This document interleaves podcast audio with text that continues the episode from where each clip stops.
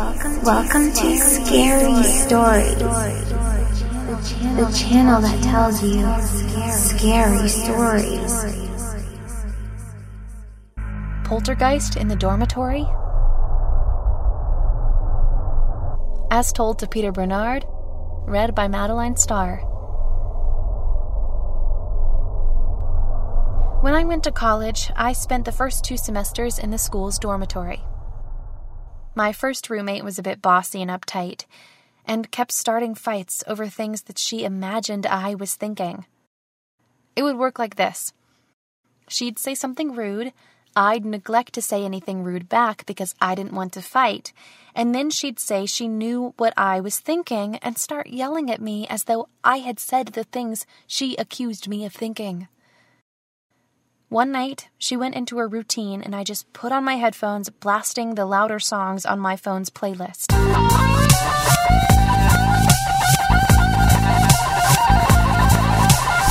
Suddenly, my world was interrupted by a sharp pain in my shoulder as I realized my mean roommate had just punched me. Hey, what was that for? I demanded to know as I took off my headphones. That was for throwing the photo at me, she bellowed.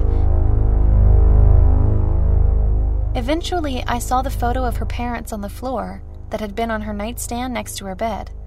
I rolled my eyes. How did I get your photo to throw it at you? I asked. Am I Elastic Girl?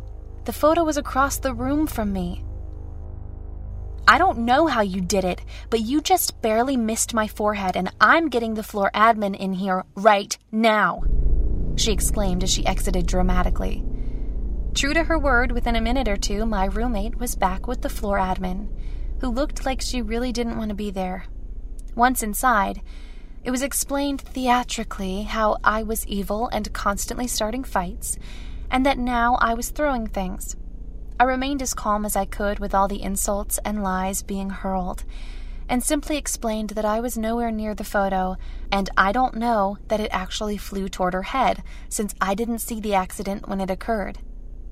Then an ugly print of Japanese puppies that my roommate had hung up sort of bounced or flew off the wall and bopped her on the back of the head. I gasped, and I swear the floor admin laughed, but quickly stifled it. We all examined the print and its mounting, and could see no way in which it could have flown off the wall that way. If it were going to fall, it should have fallen downward, not outward. The floor admin looked at us and said solemnly, Ladies, looks like you've got yourself a poltergeist.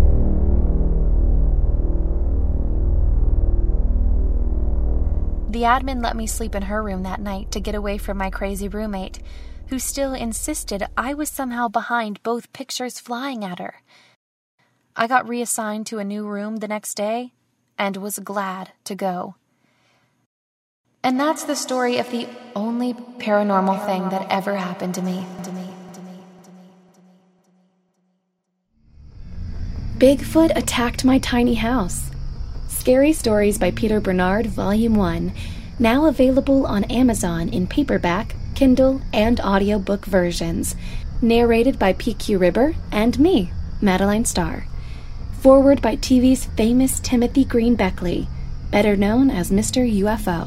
And if there's anyone out there who can't get enough of PQ Ribber, search in your favorite search engine for PQ Ribber, and you'll find plenty of podcasts music, and weirdness.